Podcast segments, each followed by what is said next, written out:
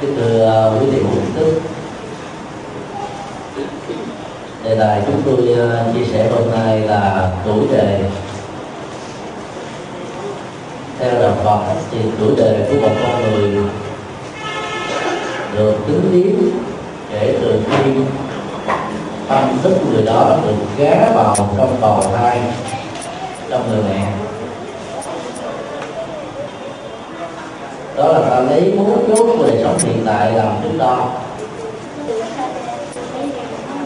quan niệm về tuổi ta, tức là tuổi theo um, năm tháng của âm lịch. Có ảnh hưởng và gắn liền với quan niệm của đạo Phật. Tức ra là có uh, 9 tháng 10 ngày, hoặc là muộn hơn, hoặc là ngắn hơn có mặt uh, trong ờ, uh, bào thai của người mẹ. Và do vậy khi sinh ra được một tuổi ngày thôi chúng ta được xem như là một tuổi đời. Một câu hỏi ta đặt ra là tại sao đạo Phật lại tính tuổi đời người bằng uh, thời gian có mặt ở trong bụng mẹ? Lý do rất đơn giản đạo Phật à, nhấn mạnh đến góc độ thai giáo. Sinh ra đứa con, mấy năm sau mới bắt đầu à, giáo dục. Từ đó là muộn màng. Còn trong thời gian nằm trong bào thai thì ta thấy là ảnh hưởng hai chiều giữa người mẹ và đứa con sẽ làm cho các hoạt dụng tâm lý thái độ, nhận thức và hành vi bao gồm những thói quen tốt và xấu của người mẹ đã ảnh hưởng một cách trực tiếp hoặc là gián tiếp đến tâm sinh lý của đứa con sau này. Chúng tôi đề nghị à, quý vị à, đọc lại bản kinh à, báo bằng phụ mẫu thường được họ trì trong các chùa Bắc Tông vào tháng 7 âm lịch để thấy rất rõ là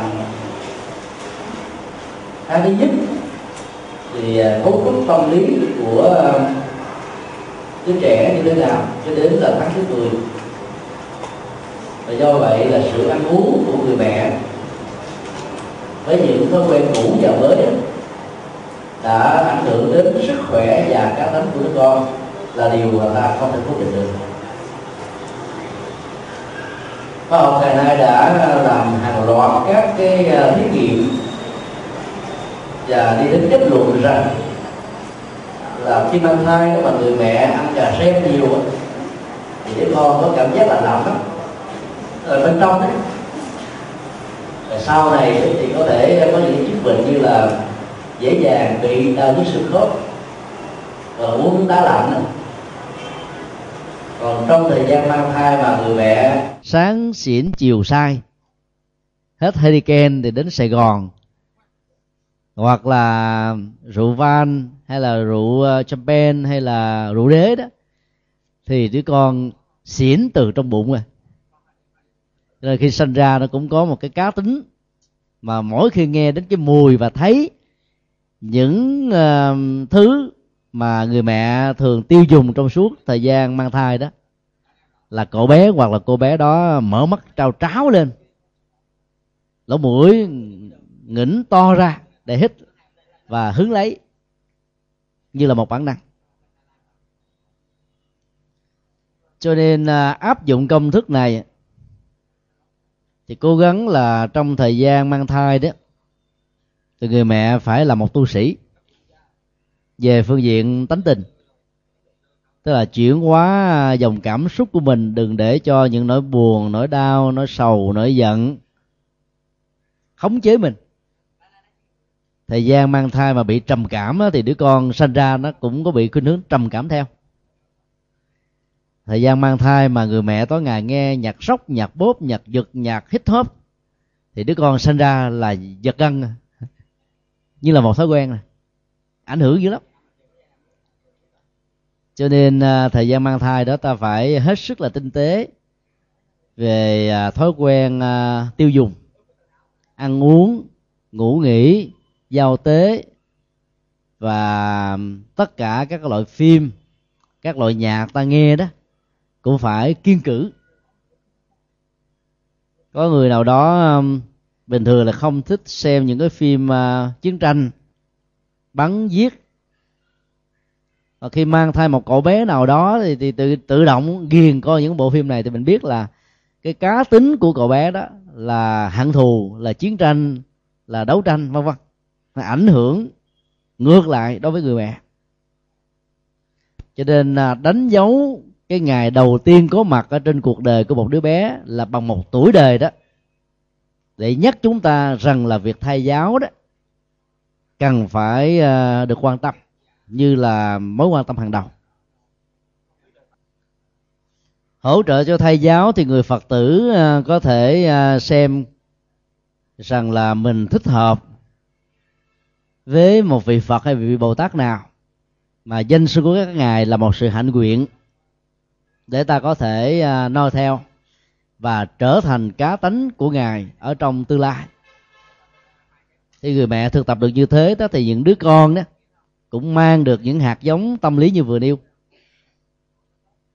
Ví dụ như à, ta muốn cho đứa con à, của ta đó có được niềm vui và sự hỷ xả không dướng không dính không chấp không để lòng để dạ những chuyện không đáng quan tâm. Thì thời gian mang thai á, ta cứ quán tưởng hình tượng của đức phật di lặc. Cười toe tét cười thoải mái không dướng dính gì cả. Đứa bé đó nó sinh ra, nó có cá tính này. Nếu ta muốn đứa con mình à, trở thành một nhà trị liệu tâm lý, có khả năng lắng nghe và tư vấn cho những bế tắc về tinh thần đó, để giúp cho những người lâm vào hoàn cảnh vừa nêu, có thể vượt dậy tinh thần, thì à, ta thờ tôn tượng của đức bồ tát quan thế âm, theo nghĩa à, triết học chứ không theo nghĩa tín ngưỡng. Để nguyện cầu gian sinh. Còn nếu ta muốn cho đứa con mình là có tính cách là trung dung, không có thiên về cực đoan này, cực đoan nọ, nỗ lực tự thân bằng nhân quả chân chính, không có lệ thuộc vào thượng đế, thần linh, hên xui, mai rủi, lý giải sự vật không trên cơ sở của tự nhiên, của ngẫu nhiên, của định mệnh thì ta thờ đức phật thích ca. Người đã dạy chúng ta những điều đó. Như vậy là khi ta để các hình ảnh trên tường hay là ở khu vực mà ta sinh sống đó, tượng của các phật, các bồ tát thì ta phải liên tưởng đến giá trị biểu thị tâm linh của các ngài. Cái tiến trình quán tưởng đó đó mới để lại những cái dấu ấn tích cực về phương diện tư duy và nhận thức đối với con em của chúng ta. Mặc dầu trong lúc đó đó chúng chỉ tiếp nhận một cách rất là bị động nhưng không thể nói là không có những cái cộng hưởng về nhân quả. Sanh ra được uh, tính là một tuổi đời là để nhấn mạnh đến góc độ huấn luyện như vừa nêu. Đúng à, uh, 365 ngày kể từ ngày sinh á, thì thường à, ta có phong tục là làm lễ thôi nôi. Cũng là một cái nghệ thuật quan tâm về à, định hướng tương lai của con em mình. Và đây cũng là một phong tục của phật giáo. Là bây giờ đó, ta không giữ được một cách trọn vẹn đúng với ý nghĩa giá trị văn hóa mà đạo Phật đã hiến tặng cho cuộc đời thì vào ngày thôi nôi đó thì bây giờ ta có được một cái thuận lợi lớn là các cái đồ chơi cho trẻ em đó bây giờ rất là nhiều. Ta mua mỗi thứ đó, nó phải cá biệt về bản chất để tượng trưng cho một lĩnh vực ngành nghề nào đó. Có thể mình à, liệt ra khoảng chừng 100 à, đồ chơi. Và dĩ nhiên là cá tính của đứa con ta đó không phải, chỉ được hình thành sau khi chúng phát triển các giác quan và ý thức như là một con người. Mà sau khi qua đời ở trong kiếp sống cách đây vài năm, chúng ờ, đã có mặt ở trong bào thai của người mẹ, để nhận người mẹ và cha đó là cha mẹ ruột của mình. Thì những cái biệt nghiệp và những cái cộng nghiệp của người đó trong quá khứ nó không mất đi sau khi chết tích tụ lại theo dạng năng lượng và nó trở thành như là hạt giống bẩm sinh. Cái đó được uh, tâm lý học Phật giáo gọi là câu sanh chủng tử tức là năng lượng hạt giống mang tính cách như là một thói quen bản năng khi con người có mặt ở trong bào thai. Học thuyết này lý giải tại sao có hiện tượng thần đồng thiên tài về một lĩnh vực nào đó. Là bởi vì à, trước đó một năm ấy, có thể à, cậu bé thiên tài mới được đầu thai này đó là một nhà khoa học vật lý. Có mấy chục năm gắn gắn bó với cái nghề này mà trước đó nhiều kiếp về quá khứ nữa đó thì cậu ta cũng đã từng là một nhà thiên văn một nhà vật lý là một nhà hóa học, vân vân. Thì các hạt giống này cứ mỗi một đời kiếp trôi qua đó được tăng trưởng thêm một lần. Quá trình cách ấm trong tái sinh không vì thế mà làm cho các hạt giống dưới dạng là biểu hiện năng lực và năng lượng đó bị mất đi. Nắm được quy tắc đó đó thì à, ta cố gắng là dựa vào định hướng nghề nghiệp thông qua việc chọn lựa hoặc là bắt một cái vật nào đó của đứa con. Ta biết là khuynh hướng nghề nghiệp của chúng là thiên về phương diện nào. Để từ đó ta uống nắng theo ờ, sở thích của ờ, bản thân mình. Ví dụ, mình muốn cho đứa con sau này nó trở thành là một nhà đạo đức.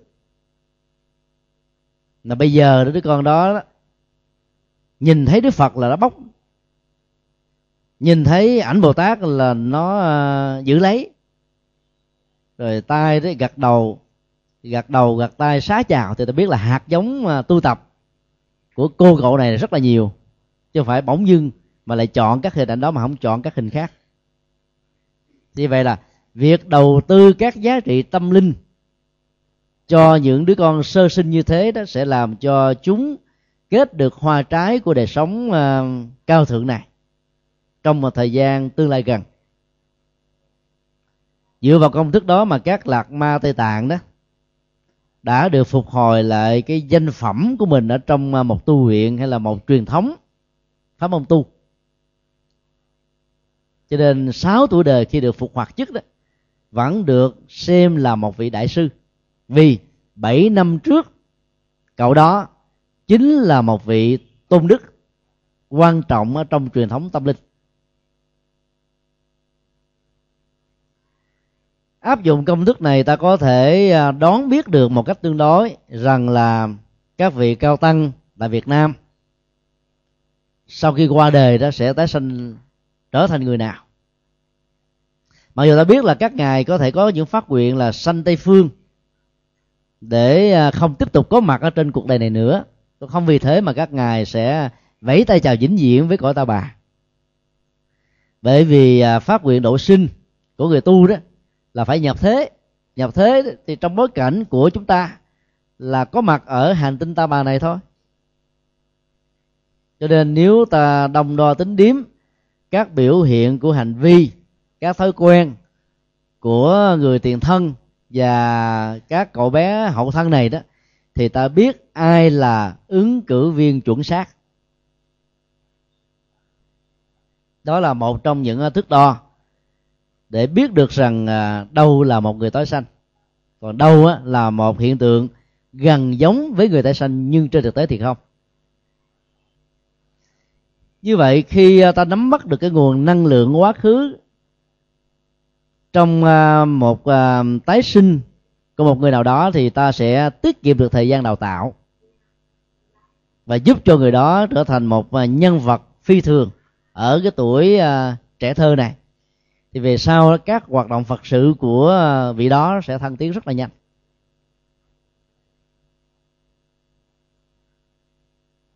Các hiện tượng thần đồng và thiên tài nhiều lắm. Hầu như là nước nào cũng có.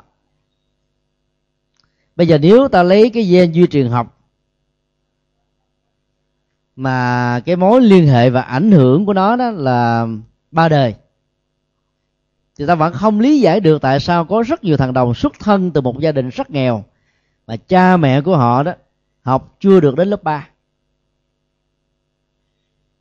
dĩ nhiên là dây di truyền không nói gì nhiều đến cái à, ảnh hưởng về cái um, tri thức.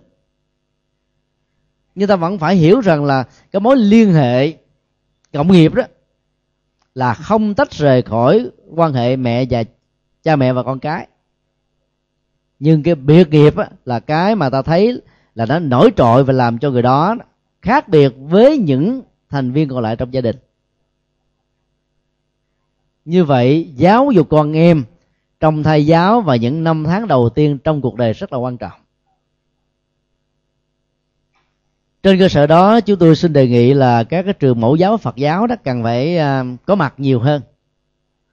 Bởi vì giáo dục uh, trẻ thơ đó là giáo dục quan trọng nhất những hạt giống về đạo đức về tâm linh về kiến thức khi được gieo trồng một cách đúng phương pháp ở trong lứa tuổi này đó thì về sau này giàu cho gặp có bất kỳ nghịch cảnh nào những khó khăn gì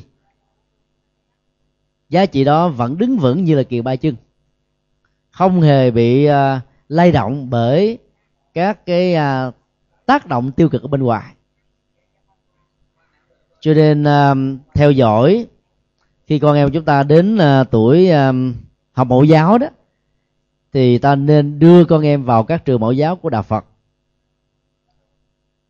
Tại đó đó con em chúng ta không chỉ học được chữ cái tập những bài ca huấn luyện những cái thói quen đạo đức mà còn có thêm những cái giá trị tâm linh của đạo phật vốn phù hợp với khoa học và những cái giá trị nhân bản con người cần phải có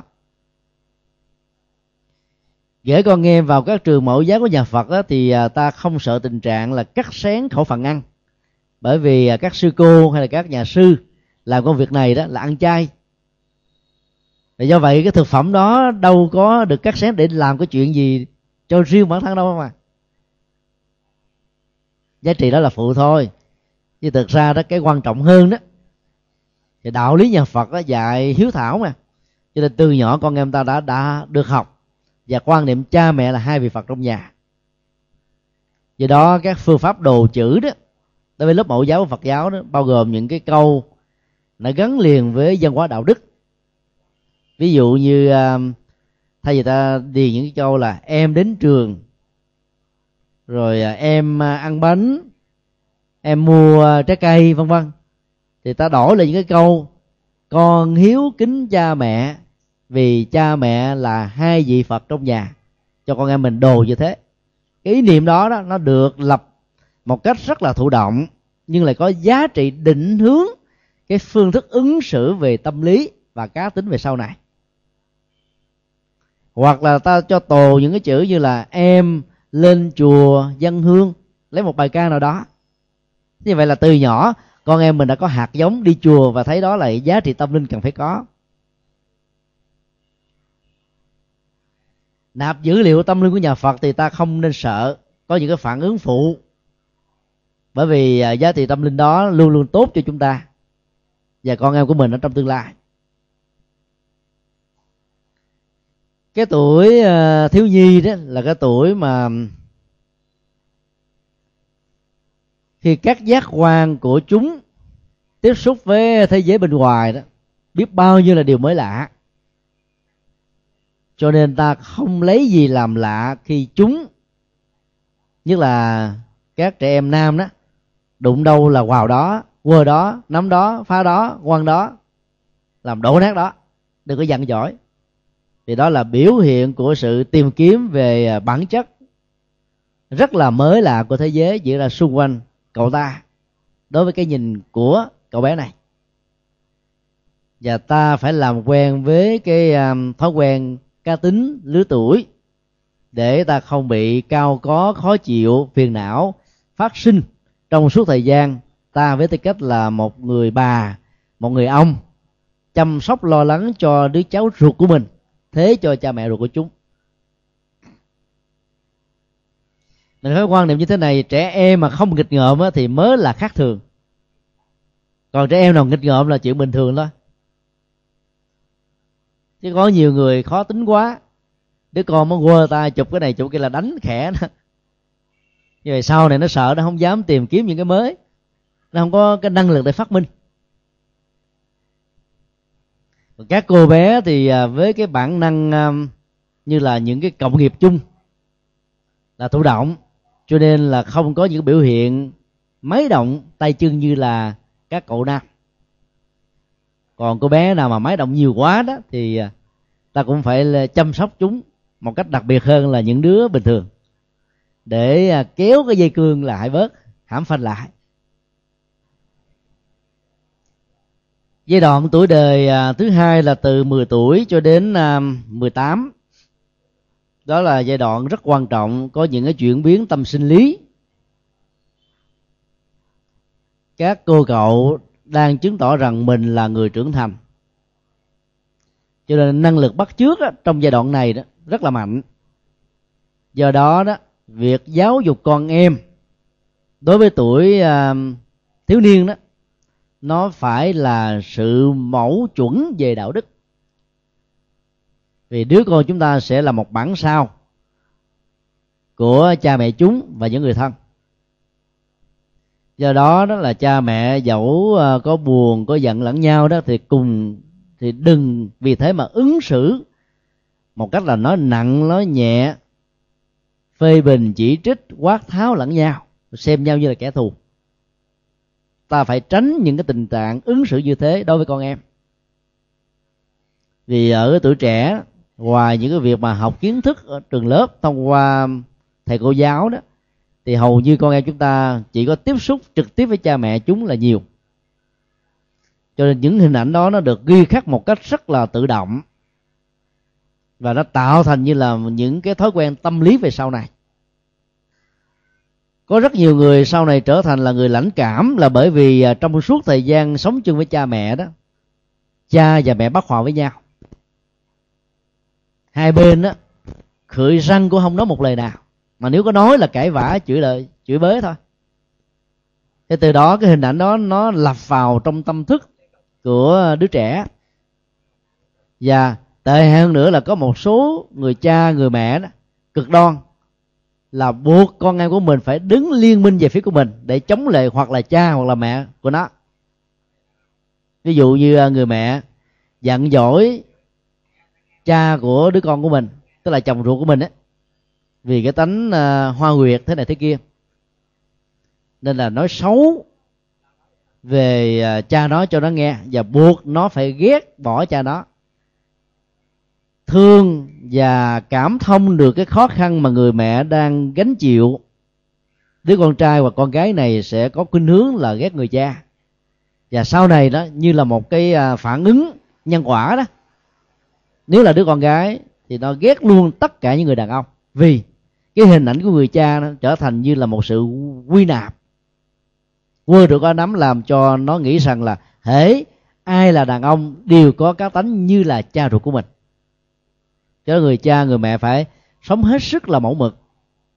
Mà theo tiêu chí của nhà Phật á, thì chỉ cần có à, ba ngôi tâm linh giữ à, năm điều đạo đức không à, giết chóc không trộm cắp không nói láo lừa gạt không ngoại tình, không à, sử dụng à, các chất gây sai, bao gồm rượu, ma túy và các hình thái được bào chế từ chúng. Thì như vậy là đứa con của ta sanh ra đó, nó sẽ thừa kế được cái gia tài đạo đức này mấy mươi phần trăm. Do đó à, ta phải hết sức để ý tứ và mắt theo dõi những biểu hiện và phát triển tâm sinh lý của con em mình đó là cái tuổi um, hết sức là là là năng động và nhạy cảm. Có nhiều người cha người mẹ nghĩ rằng là chỉ cần đi làm thật là nhiều tiền quăng đóng tiền đó cho con em của mình và giao chúng cho những người vú nuôi. Rồi mình được rảnh tay nghĩ như thế là đã tròn được cái trọng trách của người cha người mẹ. Đó là một sự thiếu sót. Ta không thể nào đảm bảo được rằng cá tính của người vú nuôi là tốt một cách trọn vẹn. Mà để cho con em mình gần gần gũi và gắn bó quá đó thì nó lại thiếu mất đi cái tình cảm và tình thân của cha mẹ ruột. Thì sau này đó thì những cái nỗi đau nỗi khổ và những cái à, thay đổi về vô thường từ người cha người mẹ chú không có rung cảm được. Cho nên à, khoa học đó, đề nghị là muốn có tình thân giữa cha mẹ và con cái đó thì người mẹ hãy cho con bú từ cái bầu vú của mình, chứ không có à, từ cái à, các cái bầu bằng mũ để truyền cái chất, cái tình cảm trực tiếp. Và tự bản thân mình phải nuôi đứa con ruột của mình hơn là gửi gắm nó cho một cái à, người nào đó, giàu người đó có thể rất là đầy đủ về tình cảm. Mặc dầu châu đáo như thế mà thỉnh thoảng vẫn có những tình huống những đứa con vẫn hư. Huống hồ là ta quá lê đễnh và chẳng quan tâm gì chúng. Tuổi thanh niên được à, đông đo tính điếm từ à, 18 cho đến à, 40 và được xem là khoảng 20 năm năng động nhất ở trong cuộc sống của một đời người phần lớn các cái bằng phát minh sáng kiến khám phá đóng góp và những ý tưởng mới hay lạ đẹp đều phát sinh ở trong giai đoạn 20 năm vừa nêu. Khổng tử uh, phát biểu như thế này tam thập nhi lập cái tuổi 30 đã được xem là đỉnh cao nhất của ờ, tuổi thanh xuân hay là đỉnh cao nhất của một kiếp người và nếu ta lấy cái thước đo đó để tính lại tất cả các thiên tài về tâm linh, thì Đức Phật Thích Ca thành đạo ở tuổi ờ, 35 Chúa Giêsu hoàng hóa ở tuổi 30 ba năm sau bị ờ, chết trên cây thập giá. Và nhiều nhân cách vĩ đại khác hoàng hóa trên cuộc đời cũng ở cái lứa tuổi khoảng 30 cho đến ba mươi mấy. Phần lớn các bằng ờ, phát minh và sáng kiến của khoa học đó nó cũng rơi vào cái giai đoạn tuổi tác này. Do đó đó ta phải à, có một cái à, mạnh dạng để thay đổi cái thói quen. Nhìn nhận con em của mình đó, đừng tưởng và ngỡ là chúng như là đứa bé thơ của ngày hôm nào. Nhiều à, người lớn tuổi có quan niệm cố chấp và cực đoan khi thấy những cái nỗ lực thành công trong việc đóng góp của thế hệ trẻ thường à, có câu à, phán xét hết sức là tiêu cực. Cái tuổi hỉ mũi chui sạch mà đòi làm gì? Hay bởi vì ta có nghĩ tưởng cái cô cậu hai chục tuổi hay là ba chục tuổi bây giờ đó chính là cái cô cậu mà mình đã thấy cách đây mấy chục năm về trước, lúc còn hai ba tuổi. Cái tuổi hai mươi mà nó hỉ tuổi hỉ mũi chui sạch. Sao đúng được không ạ? mười một, mười hai tuổi là biết hỉ mũi rồi hỉ mũi siêu sạch là tại vì ta không biết cách giáo dục đó. Chứ còn trẻ em á, từ nhỏ mà ta biết cách huấn luyện đó thì nó có thể tự lo giống như bao nhiêu người khác. Vì thấy là các chú tiểu nhỏ nhỏ đưa vào chùa vào năm sáu tuổi đều phải học cái tánh tự lập từ nhỏ thôi. Phải tự giặt đồ này rồi phải tự uh, chăm lo cho mình. Tối ngủ phải tự đắp mền thôi chứ không có ai đắp giùm đâu. mà các chú tiểu đó có gọi là, lại thể hiện một cái năng lực đặc biệt hơn là những người khác. Vấn đề ở chỗ là ta trao những kỹ năng để phát huy những cái tiềm năng để cho chúng trở thành hiện thực ở trong hiện tại. Trong kinh điển phật giáo có một thành ngữ, cha trẻ, con già. Để nói lên một điều là ta đừng đánh giá giá trị của một đời người ở tuổi tác mà người đã có. Mặc dù không ai phủ định rằng tuổi già là sự tích tụ cả một quãng đời kinh nghiệm. Hầu như đó, ngồi lại tâm sự giải bài trao đổi với người lớn tuổi, ta nghe hàng chuỗi, hàng loạt những câu chuyện ly kỳ, nghe hoài mà vẫn không hết. Nhưng ta phải hiểu rằng là nếu xử lý không khôn ngoan kinh nghiệm về những sự kiện diễn ra trong quá khứ đó, thì người đó sẽ bị quá khứ đó trở thành là một cặp kính màu. Ám ảnh làm cho người đó không còn năng lực để phấn đấu ở trong hiện tại và tương lai.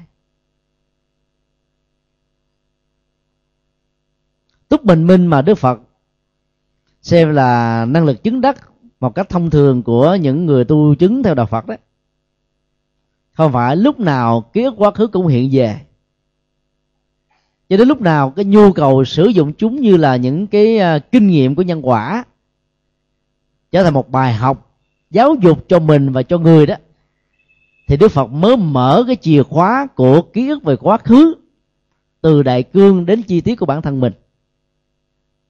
Nói về bản thân mình đó, thì ta thấy rõ ràng hơn là nói về tha nhân. Và cái kinh nghiệm bản thân nó, nó có một cái giá trị rất là đặc biệt.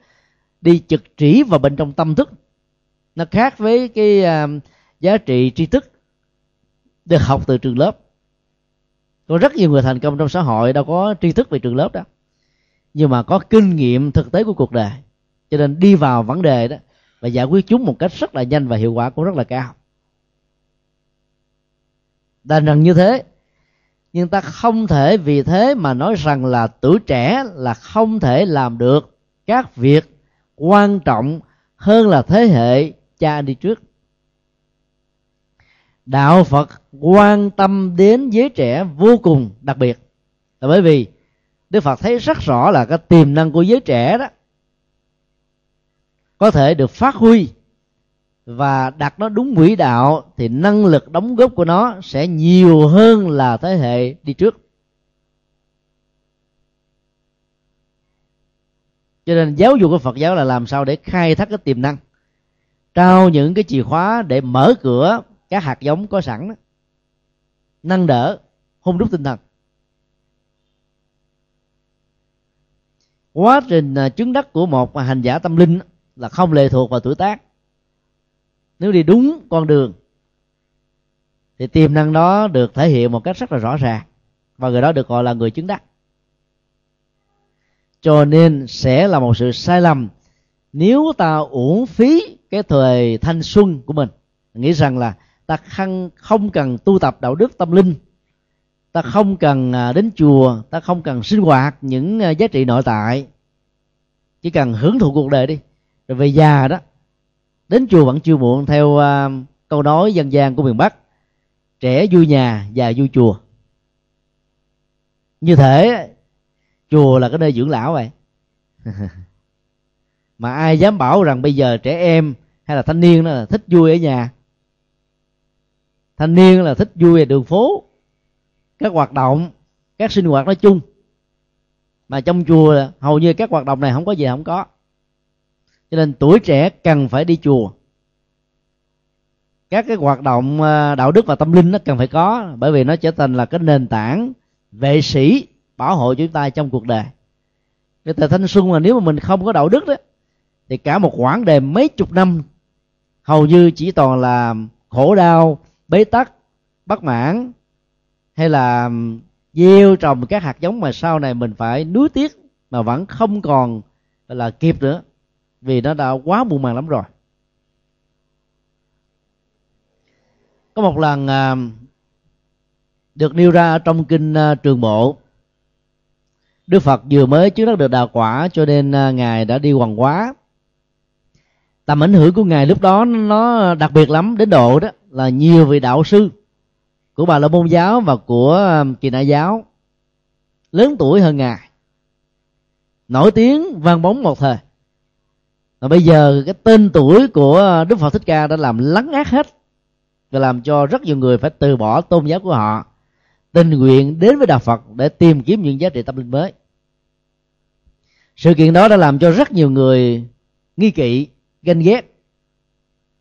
Thì có lần đó khi à, tiếp xúc với những vị à, đạo sĩ trưởng thượng của các tôn giáo khác thì người ta đã bắt bẻ như thế này. Nào Gautama là một người à, cao ngạo. Gautama là danh sưng, mà các vị khác tôn giáo đã gọi lấy cái tên họ của ngài gắn liền với chữ sa môn sa môn Gautama là người à, không biết trọng vọng những người đào cao đức trọng ở trong cuộc đời. Sa môn Gautama là người không biết đảnh lễ cung kính tất cả những người lớn. Sa môn Gautama là một người mà cái tôi đó quá lớn đi, cho nên không nên quy ngưỡng và hướng về ông. Đức phật đã đưa ra một cái à, ví dụ rằng là nếu có một con con đường dẫn đến cái nơi mà ta cần phải hướng về rồi rất nhiều người đã nỗ lực đi tìm kiếm con đường đó, vẽ ra các tấm bản đồ. Nhưng có bản đồ để đi trật, đi sai. Còn có bản đồ đi đúng thì là đi lòng vòng. Những người đó nổi tiếng là những bậc thầy kinh nghiệm với những danh sưng được cuộc đời ca ngợi, tôn trọng thế này thế kia. Nhưng trong đó có một vị trẻ tìm ra được con đường trực chỉ đi thẳng về đó thì như vậy là sự hỗ trợ cho người đi trên con đường tâm linh đó sẽ được ờ, rút ngắn về tính thời gian. Và kết quả theo đó cũng được tăng trưởng lớn nhanh. Thì cũng không vì thế mà ta đánh giá thấp vị đạo sư tuổi trẻ này. Dĩ nhiên nói như vậy không phải đức phật muốn ám chỉ cho bản thân ngài, mà ngài chỉ nói rằng là là tóc bạc gia nhân không phải là yếu tố để ta đông đo kính kính điếm về kinh nghiệm tâm linh của một con người. Mặc dầu trong tôn giáo người ta thường quan niệm tỷ lệ thuận tuổi tác với đời sống đạo đức và tâm linh. Xã hội của um, tư bản đó thì ta thấy là hầu như yếu tố giới trẻ được um, quan tâm. Và có rất nhiều thủ tướng tổng thống à, chủ tịch nước đứng vào cái vị thế cao nhất ở trong à, xã hội là ở cái tuổi 40 bốn mấy này. Còn ở những quốc gia chậm à, phát triển đó, ở châu á thì ta thấy là hầu như đó đặt nặng yếu tố kinh nghiệm. Cho nên người lãnh đạo quốc gia sáu, bảy chục tuổi, thậm chí tám, chín chục tuổi mà chưa muốn về hưu. Cái nhiệt quyết đó làm cho họ không nỡ là vẫy tay chào và nghĩ rằng là nếu họ buông cái việc đó, thì thế hệ đi sau sẽ không ai làm được cái việc tương tự như bản thân mình. Nhiệt quyết đó đó đã làm cho cửa ngõ của tiềm năng giới trẻ bị đóng bít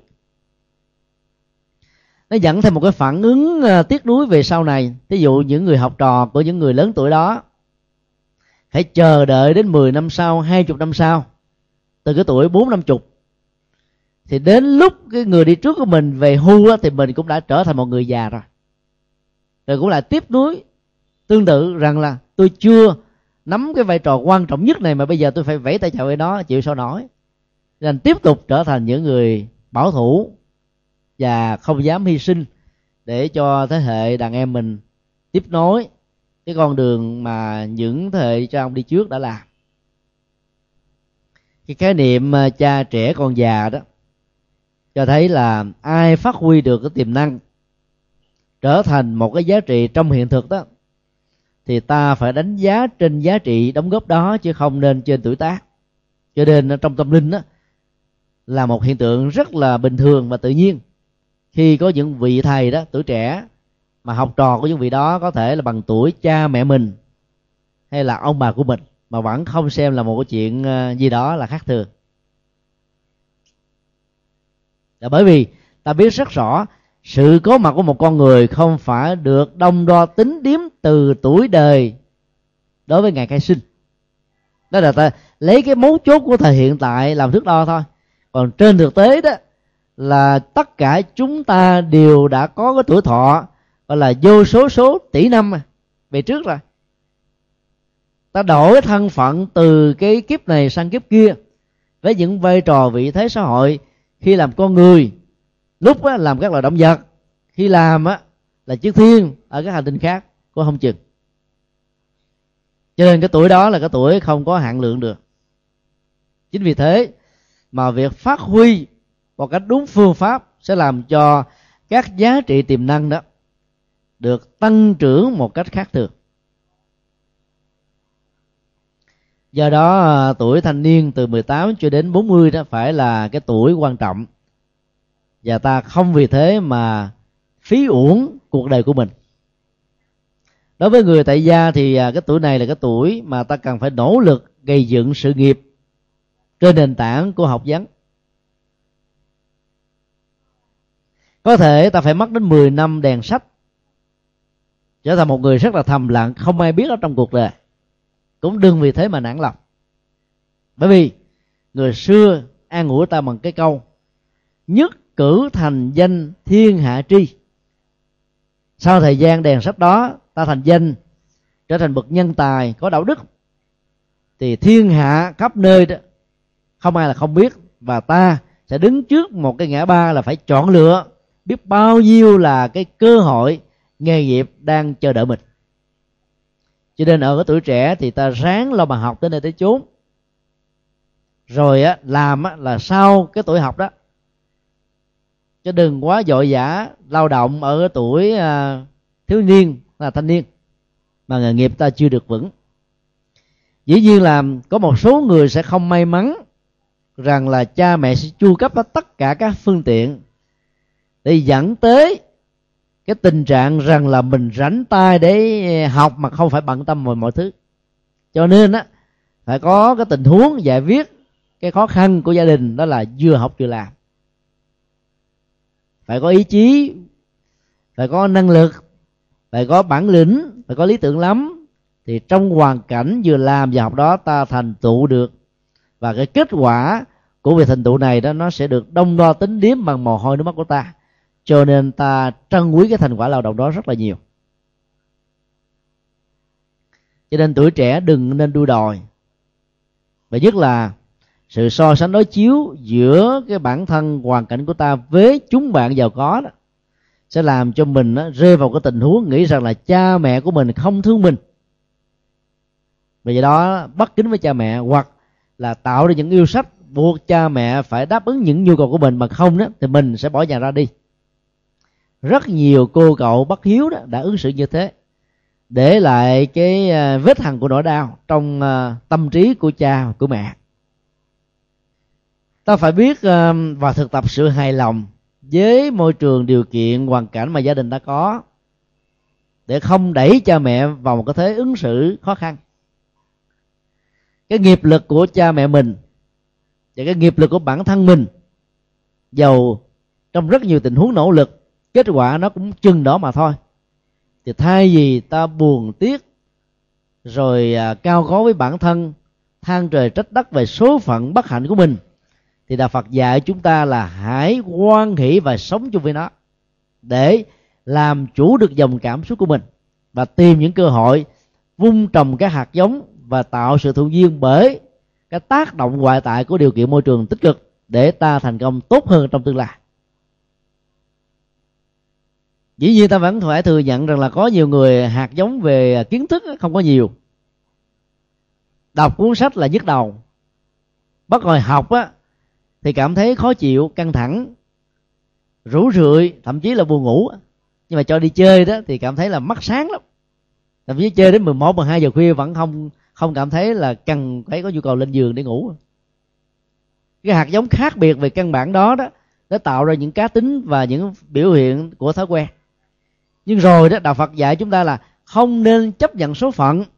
Cái gì ta chưa có không có nghĩa là vĩnh viễn không có. Nỗ lực đầu tư gấp 2, gấp 3 lần so với những người đã có rồi thì ta trước sau gì cũng đạt được cái trình độ và giá trị như là người đã sẵn có một cái gì rồi. Đó là bài học mà giới trẻ cần phải à, quyết tâm để làm để cho mình không có bị à, bỏ cuộc nửa chừng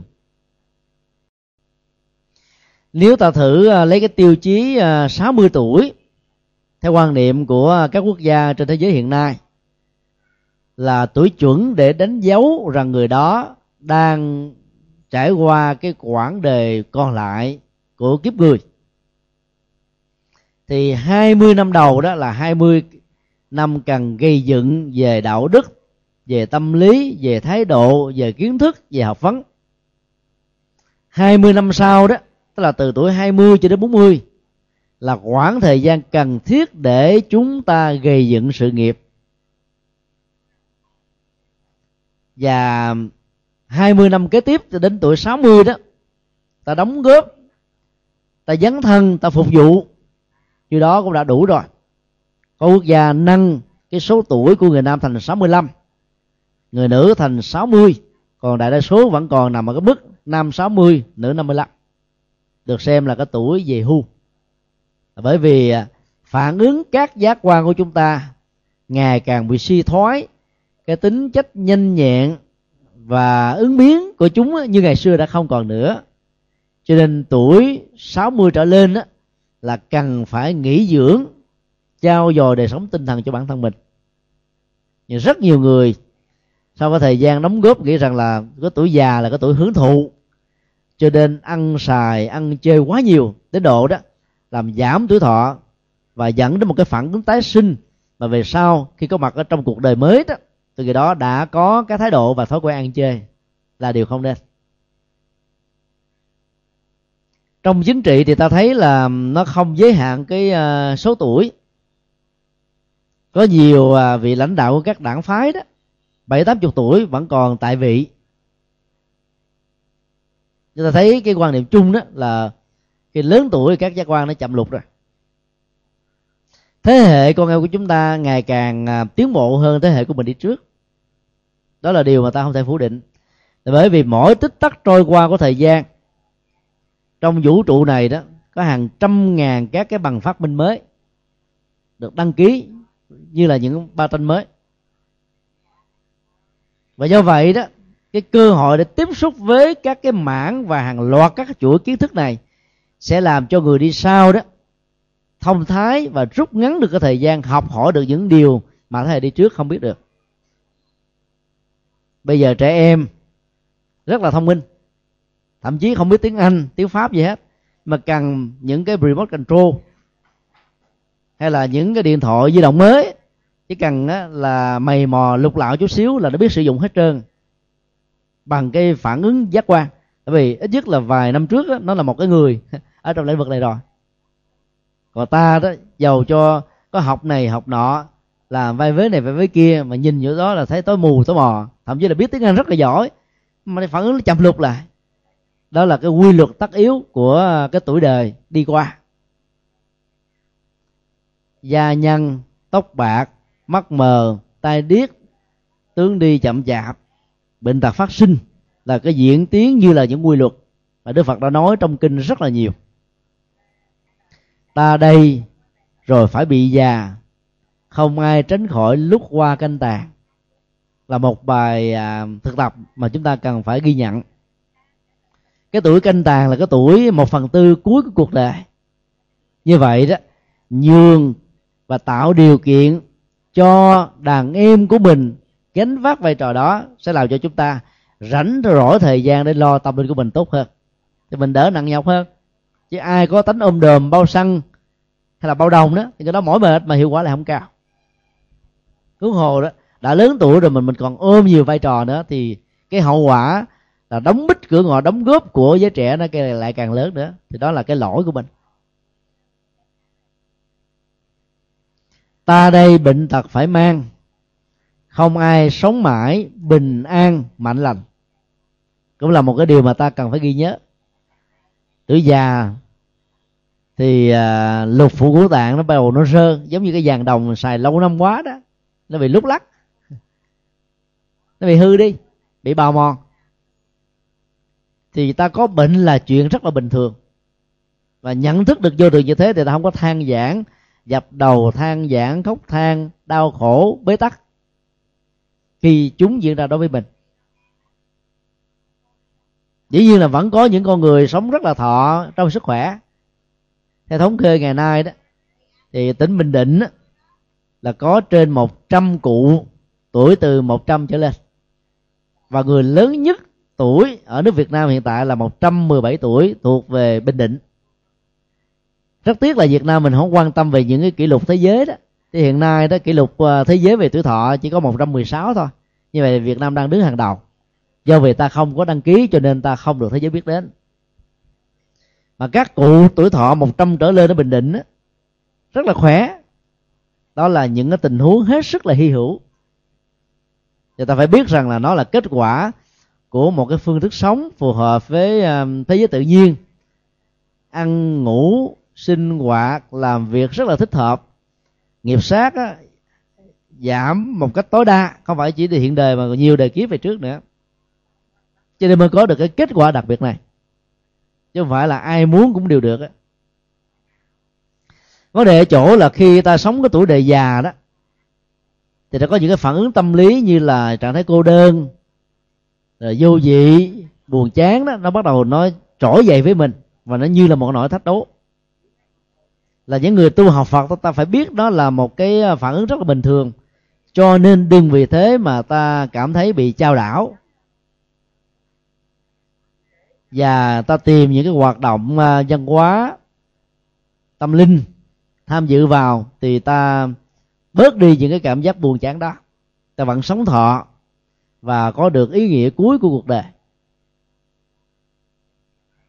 Ta đây rồi phải chia ly không ai sống mãi với cuộc đời, với những người thương của mình.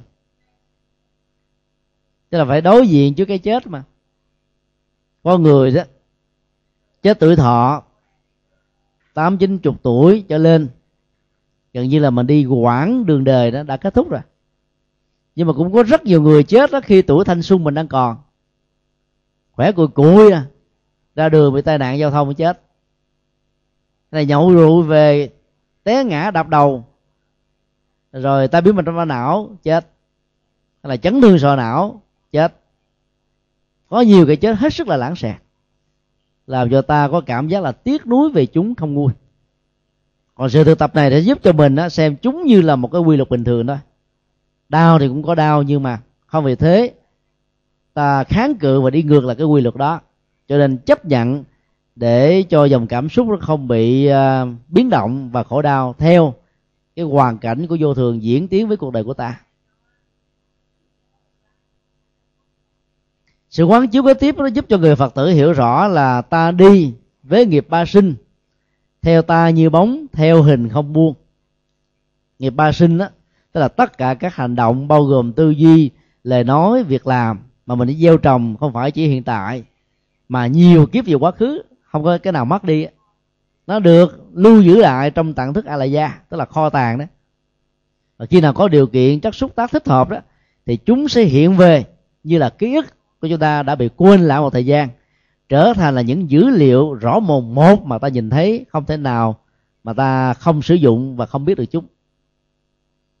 Ở tuổi già, ta cần phải quan niệm về cái quy luật già, bệnh, chết và ra đi, mang theo nghiệp đó để cho ta dễ dàng thực tập được sự rũ bỏ. Bởi vì à, tuổi già mà không rũ bỏ đó thì chấp trước nó đeo mang. Và do đó tái sanh là một vấn nạn. Thống kê à, xã hội học của à, Nhật Bản từ à, Bộ Y tế vào tháng 12 năm 2007 cho biết đó thì Nhật Bản có cái số lượng người tự tử là cao nhất thế giới năm 2007 là 33.000 người 097 tình huống. Đứng đầu bảng à. trong số đó 40% người tự tử là ở tuổi già. Phân tích về nguyên nhân thì họ đi đến kết luận như thế này. Tại vì khi mà cái cuộc khủng hoảng tài chính thế giới xuất hiện đó, thì nhật vẫn bị ảnh hưởng theo. Cho nên việc tìm kiếm đồng tiền ở cái tuổi về hưu và quá nhiều bệnh tật đó làm cho họ cảm giác là mỏi mệt. Các dịch vụ và bảo hiểm y tế ở đây đó nó quá cao cho nên rất nhiều người khi mà lâm vào những cái chứng bệnh ở tuổi già có cảm giác rằng mình như là một cái vật vô dụng. Con em của mình á, là bỏ rơi nghĩ rằng là giao mình vào trong một vị dưỡng lão như vậy là xem tròn trọng trách rồi.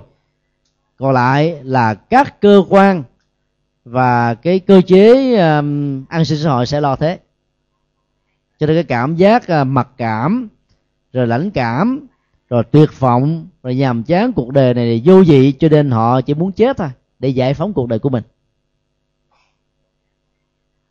40% tự tử ở tuổi già không phải là con số nhỏ. Nó chiếm khoảng à, là 14.000 trên số 3, 30.000 hơn.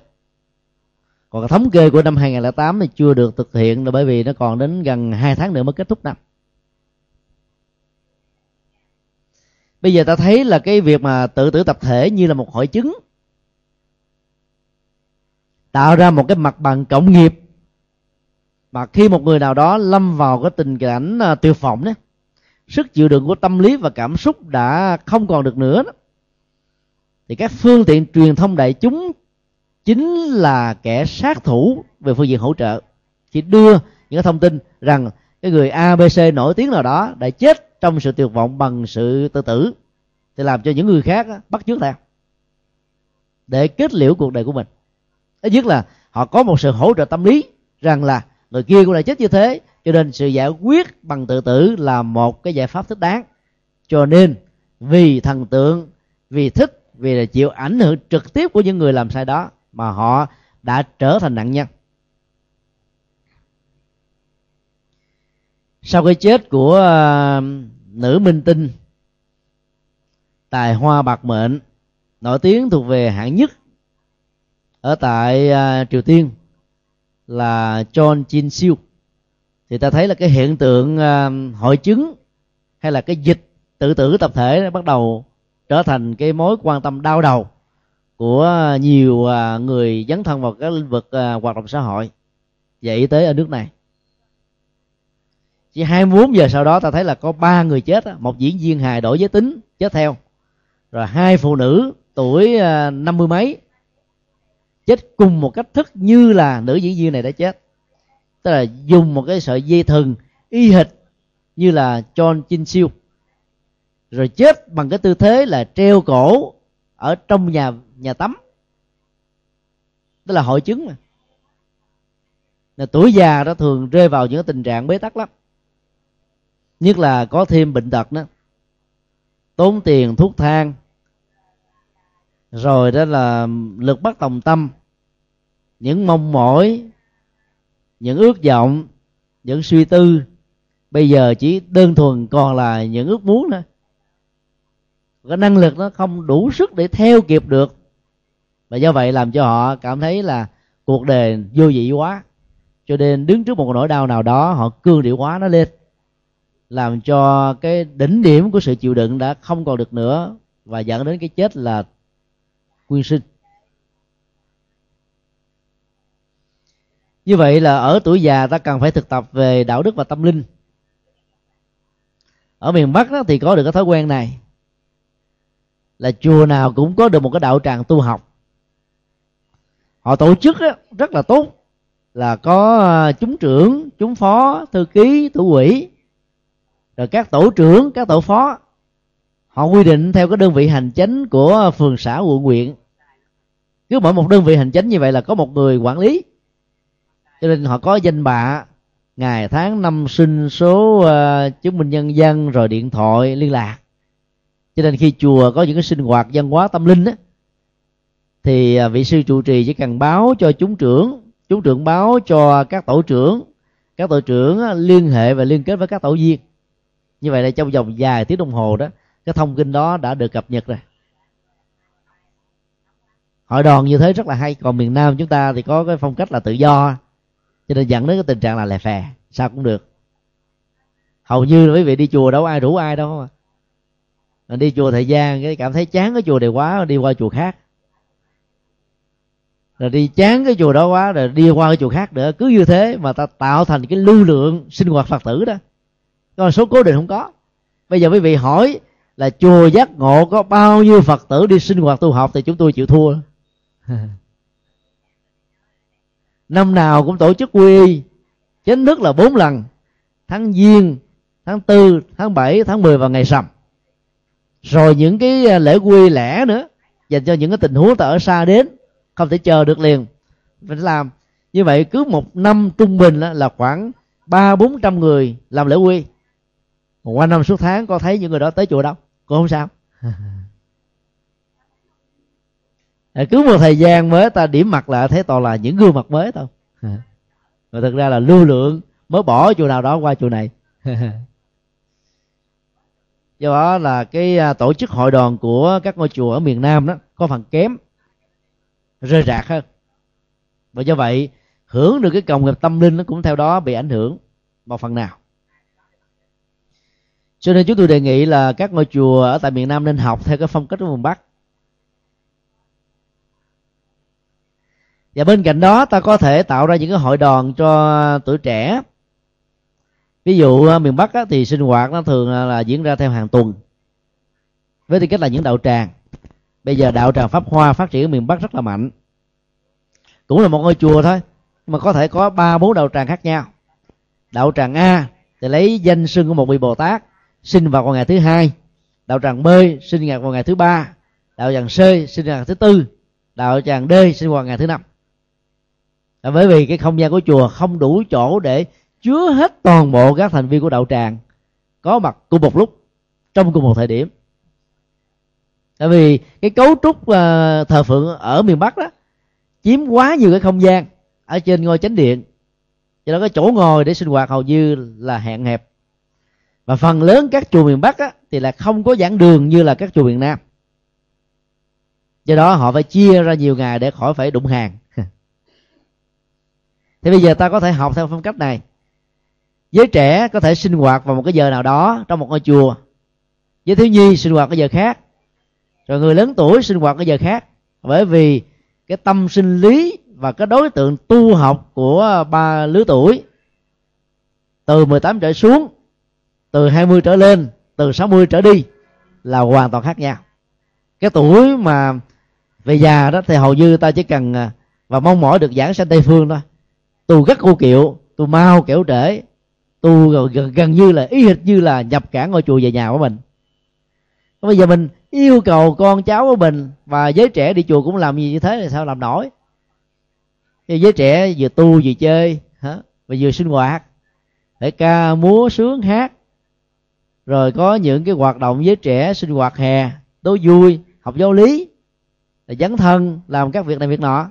Cho nên ta thấy là cái lứa tuổi khác nhau này dẫn đến cái tình trạng sinh hoạt cũng khác nhau. Và do vậy, ta cần phải có sinh hoạt độc lập. Chứ tôi à, muốn rằng là trong tương lai chùa giác ngộ à, sẽ thực tập cái phong cách sinh hoạt này. Và rất mong quý vị hưởng ứng. Ta có thể lấy à, hai cái ngày sinh hoạt chính là thứ bảy và chủ nhật đó thì cái giờ sinh hoạt á, lớn tuổi giờ khác trẻ tuổi giờ khác. Rồi à, thiếu nhi giờ khác. Để cái nội dung nó mới đáp ứng được. Thì như vậy là ai cũng có cảm giác rằng là mình có một cái vai trò và sự đóng góp phù hợp với sở trường và những kiến thức mà mình đang có. Cũng luôn tiện đây à, chúng tôi cũng uh, xin thông báo thêm là sắp tới đó chùa mình uh, sẽ thay đổi cái uh, phong cách tụng niệm chúng tôi đã um, nhờ à, nhạc sĩ võ tá hưng phổ nhạc nghi thức kinh um, phổ môn, kinh a di đà, kinh du lan rồi. Sắp tới là thêm những bài sám nữa. Thì như vậy là cái phần dẫn nhập ban đầu đấy và sám nguyện hồi hướng đó là ta sinh hoạt theo thể thức là ca với những cái à, hỗ trợ của nhạc. Và dĩ nhiên là ta sử dụng cái máy laptop thôi mở các nhạc nền nó lên và tất cả tăng ni phật tử cùng ca. Để cái niềm hân hoan nó làm cho mình cảm thấy là phấn chấn lắm. Còn phần chánh kinh đó thì ta tụng bình thường. Và đảm bảo rằng là quý vị sẽ ca hơn hay hơn mấy thầy. Và do đó ta thấy là cái chỗ đứng của mình đó, nó rất là vững phong hy vọng là khi mà ta thay đổi ở trong thời gian ngắn sắp tới thì quý vị đừng có cảm thấy bị dị ứng. Nói rằng là ông thầy nhật từ ông chơi ngông. À, muốn làm khác với thiên hạ. Bởi vì trong các kinh điển đại thừa đó trước khi đức phật giảng kinh thuyết pháp thì chư thiên và rất nhiều uh, chúng sinh ở các uh, cõi khác đến cúng dường bằng các nhạc cụ du dương trầm bổng mang chất liệu tâm linh bản chất của nhạc không có gì là xấu. Nếu ta chứa đựng trong nội dung của nó với các thể loại khác nhau, làm cho một người chưa có niềm tin, thiết lập được niềm tin, có niềm tin rồi được củng cố và phát triển theo một cái hướng tích cực, thì ta không có lý do gì ngại ngùng không dám sử dụng chúng. Cho nên ta phải hiểu là trong giới bắt quan trai của người tại gia và giới sa di trở lên của người xuất gia đó là cấm không được. Ca múa sướng hát là liên hệ đến những tình khúc hoặc là những nội dung đó nó đặt nặng cái hưởng thụ giác quan. Chứ không hề đó là một sự cấm kỵ về những nội dung bài ca tâm linh mà ta có thể có. Dòng nhạc Phật giáo chỉ mới có mặt à, trong vòng mấy chục năm trở lại đây thôi. Cho đến bây giờ ta thấy là có mấy ngàn bài ca rồi. Đó là một dấu hiệu đáng mừng nội dung tâm linh của Phật pháp nó sâu sắc và phong phú. Cho nên các bài ca của ta cũng hết sức là đa dạng chứ không phải chỉ đơn thuần là tín ngưỡng. Riêng tại uh, chùa giác ngộ chúng ta trong vòng 6 năm qua thì chúng tôi đã biên tập và sản xuất được trên 40 album về nhạc tăng của Phật giáo và 10 album về cổ nhạc Phật giáo. Còn tiếng thơ Phật giáo thì là trên 60 album rồi của nhiều người với sự đóng góp của nhiều nhạc sĩ và nghệ sĩ khác nhau. Chứ tôi vẫn nghĩ rằng là cái số lượng đó là quá nhỏ so với nhu cầu thực tế. Chỉ như quý vị biết là đầu tư một cái đĩa nhạc là phải bù lỗ đấy một cái đĩa vậy ra master là ta phải tốn khoảng một ngàn đô. Như ta nếu phát hành á, mà đủ hết cái số lượng mà ta sản xuất á, với cái giá hỗ trợ là tám ngàn một đĩa đó mà thì phát hành một ngàn đĩa là đồng nghĩa ta phải bù lỗ là đến mười mấy triệu. Bởi vì gửi cái phần phát hành ta phải gửi thêm ba chục phần trăm. Cái tiền à, cái tiền à, tiền lời của hồng đấy.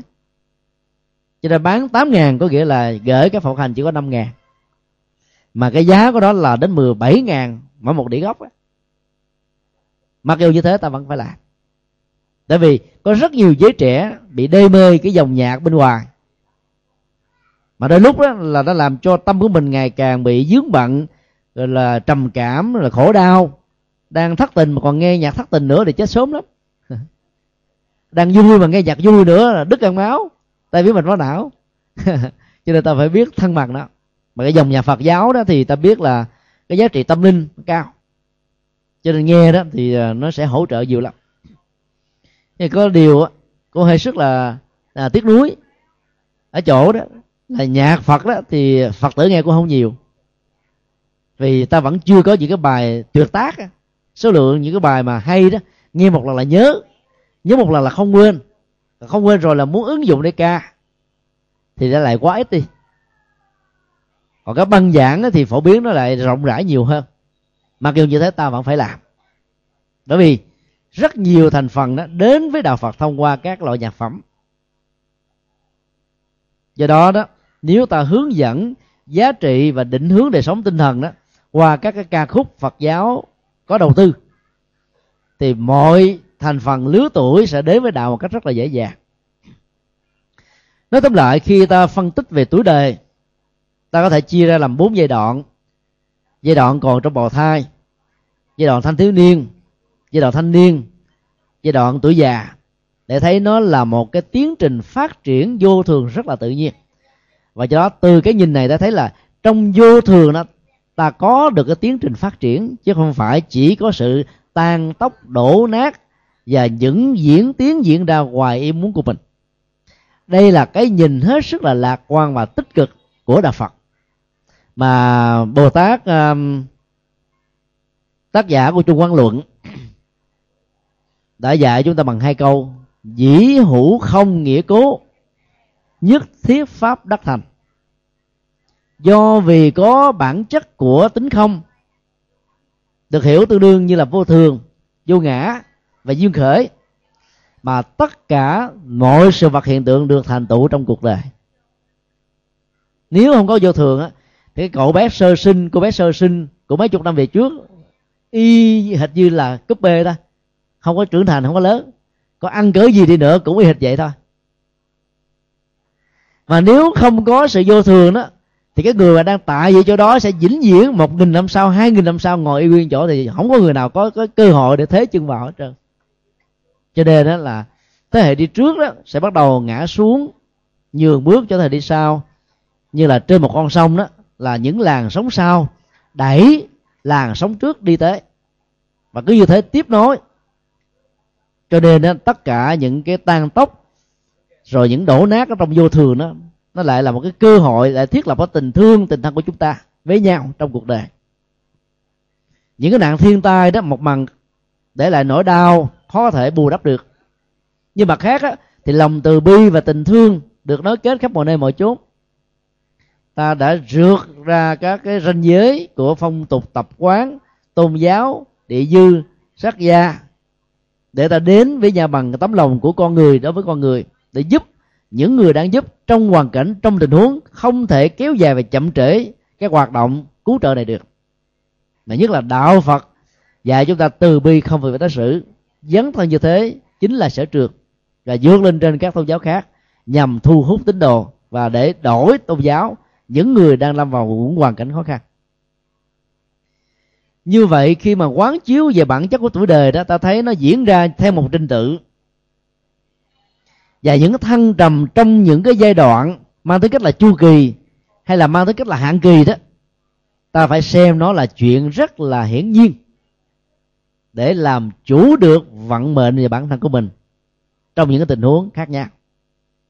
Đó là cái nhìn à, về duyên khởi mà đạo phật đã dạy chúng ta để chúng ta dễ thích ứng và sống làm sao để cho nó có ý nghĩa và giá trị trong cuộc đời trước khi dứt lời thì à, chúng tôi xin kính chúc tất cả dầu là ở thành phần nào giới nào lứa tuổi nào.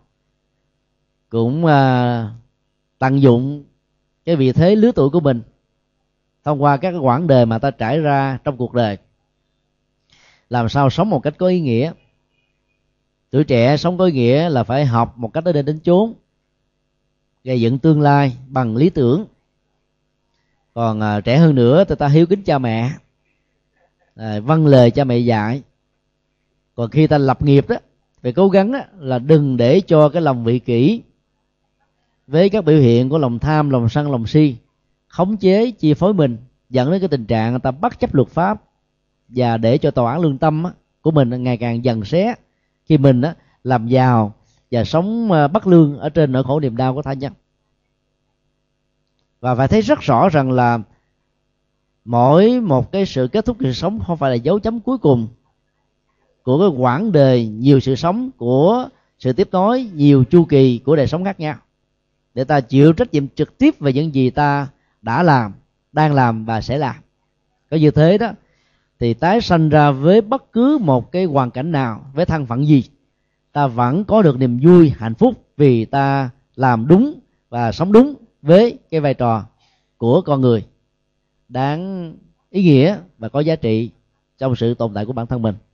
Kính chúc tất cả được an lành.